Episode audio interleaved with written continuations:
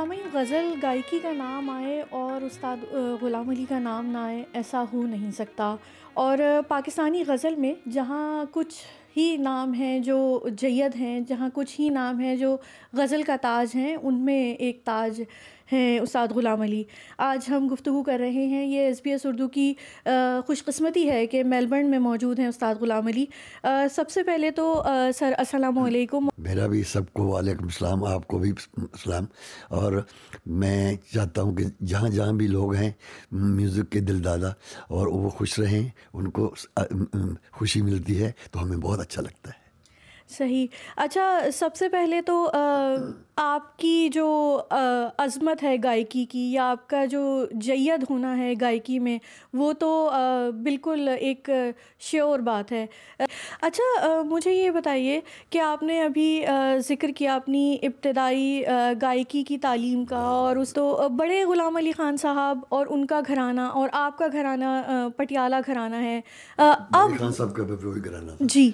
ہمارا وہی بنتا ہے۔ گرانا دراصل یہ ہے کہ کام کام کرنے سے ہوتا ہے۔ کام جو جو بھی کرے گا، وہ اس کو ملے گا سب کچھ، چاہے گرانا ہو، چاہے نہ ہو۔ تو ہمارا تو گرانا بھی بہت بڑا ہے۔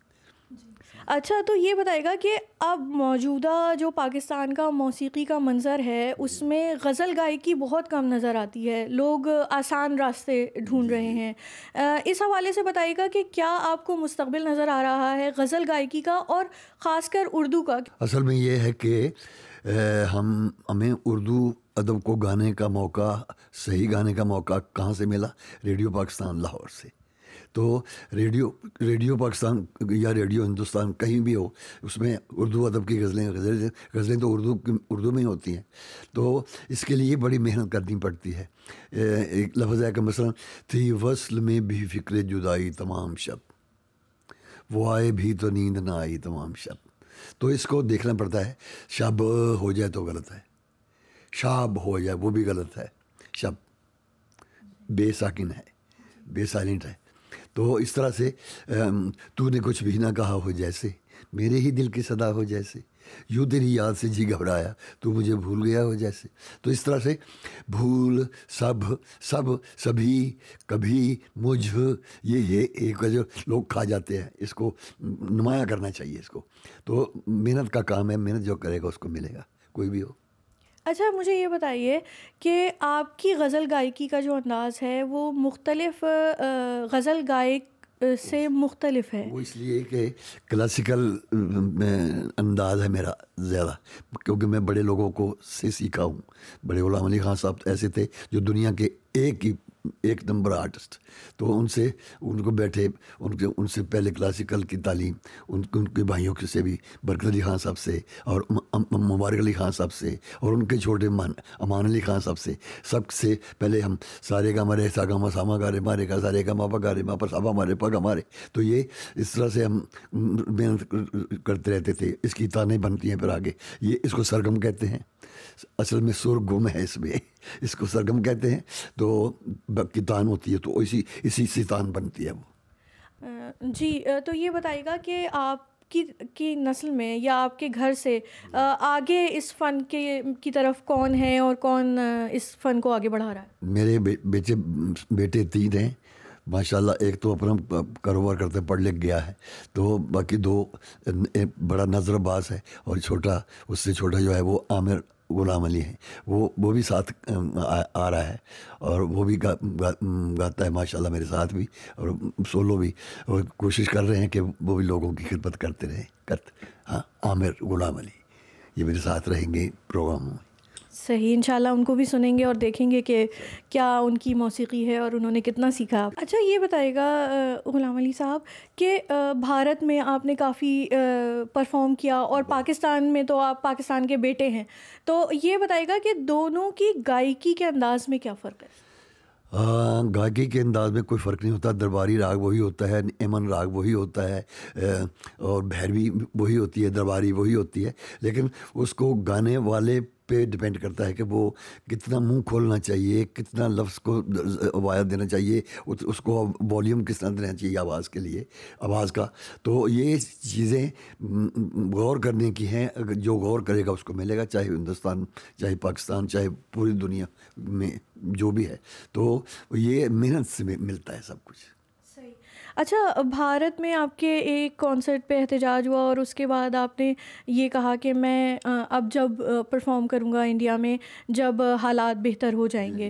تو کیا آپ کو مستقبل قریب میں ایسا لگتا ہے کہ حالات بہتر ہوں گے یا ہونے والے ہیں؟ یہ تو اوپر والے کو اوپر والا جانتا ہے۔ دعا کر سکتے ہیں کہ ان کے آپس میں حالات اچھے ہوں۔ صحیح۔ تو آپ کو کیا لگتا ہے کہ اس سلسلے میں کیا دونوں طرف اطراف کے لوگوں کو خود سے کچھ اقدام اٹھانے کی ضرورت ہے؟ نہیں، خود سے نہیں ہے یہ تو ملکی لیول پہ سب کچھ ہونا چاہیے۔ پھر پھر بات بنتی ہے۔ صحیح۔ اچھا یہ بھی بتائیے گا، آپ کو پرائڈ آف پرفارمنس دیا گیا۔ پرفارمنس بھی دیا، سیونٹی نائن میں مجھے مل گیا تھا۔ صدر کے ہاتھوں، پاکستان کے صدر ضیاء الق تھے۔ تو اس کے بعد پھر ستارہ امتیاز ملا، یہ دو ہزار تیرہ میں۔ تو بہرحال میرے لیے یہی بہت بڑا ایوارڈ ہے کہ میرے یہ لوگ پیار کرتے ہیں۔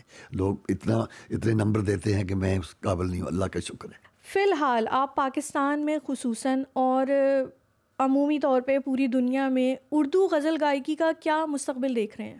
اردو گائکی جو ہے، غزل گائکی یا اس کے لیے مشکلات ہیں کیونکہ لوگ اس طرح محنت نہیں کرتے اور اس طرح لفظ کو سمجھ نہیں پاتے کیونکہ یہ میں نے کہا نا کہ پندرہ سال ہم لگے رہے ریڈیو پاکستان پہ، وہاں شاعر بیٹھتے تھے، ناصر کاظمی صاحب، جن کی غزلیں ہیں، دل میں ایک لہر سی اٹھی ہے ابھی، کوئی تازہ ہوا چلی ہے ابھی۔ تو بہت اور بھی بڑی ہیں، ان کی پھر سامن رد کی پون چلی، تم یاد آئے، اس طرح کے۔ تو پھر مومن خان مومن اور غالب، داغ، میر تک میر جگر مراد آبادی، یہ وغیرہ وغیرہ وغیرہ۔ صوفی دوسم صاحب، ان سارے شہروں کی ریڈیو پہ ہمیں باقاعدہ سب کچھ سمجھایا جاتا تھا تو اس سے ہمارا اردو اردو ادب بھی ٹھیک ہو گیا۔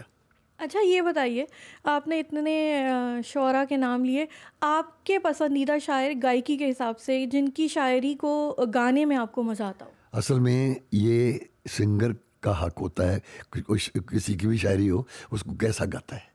میرے فیوریٹ ناصر کاظمی صاحب تھے غالب، داغ، میر میر تقی، میر، جگر مراد آبادی، مومن خان مومن، رویا کریں گے آپ بھی پیروں اسی طرح، اٹکا کہیں جو آپ کا دل بھی میری طرح۔ تو اس کے، اس میں دیکھنے کی بات یہ ہے کہ رویا کریں گے آپ بھی۔ اس کو کیسل نہیں کرنا چاہیے، ہی جو ہے، ہی وج میں۔ رویا کریں گے آپ بھی پیروں اسی طرح طرح۔ ہم لوگ بعض اوقات طرح کہہ دیتے ہیں طرح طرح۔ تو اٹکا کہیں جو آپ کا دل بھی میری طرح۔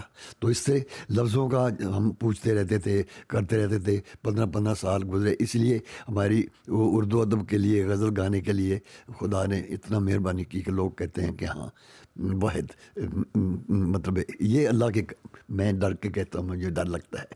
بڑا بول نہیں بولنا چاہیے۔ لوگ پیار کرتے ہیں، پسند کرتے ہیں۔ یہی اللہ کا شکر ہے۔ سر آپ کا بڑا پن یہی ہے کہ آپ اس بات کو آجزی سے یا انکساری سے کہہ رہے ہیں۔ آخر میں اپنے فینس کے لیے اور خاص کر اردو غزل کے جو مداح ہیں ان کے لیے۔ جو۔ میں ان کے لیے جو غزل کے سنکار ہیں یا اچھے گانے کے سننے والے ہیں میں ان کے لیے دعا کرتا ہوں کہ وہ سر میں رہیں۔ وہ خوش رہیں، وہ آباد رہیں اور اسی طرح اچھا اچھا میوزک سنتے رہیں۔ میوزک بھی ایک مینٹلی سکون دیتا ہے۔ تو اس کو اگر اچھا میوزک ہو تو، ایک تو اور بھی میوزک ایسا ہوتا ہے جو تھک کے آدمی جا کے سو جاتا ہے۔ بہرحال میں سب کے لیے دعا کرتا ہوں۔ میں اللہ سب کو خوش رکھے سر میں رکھے۔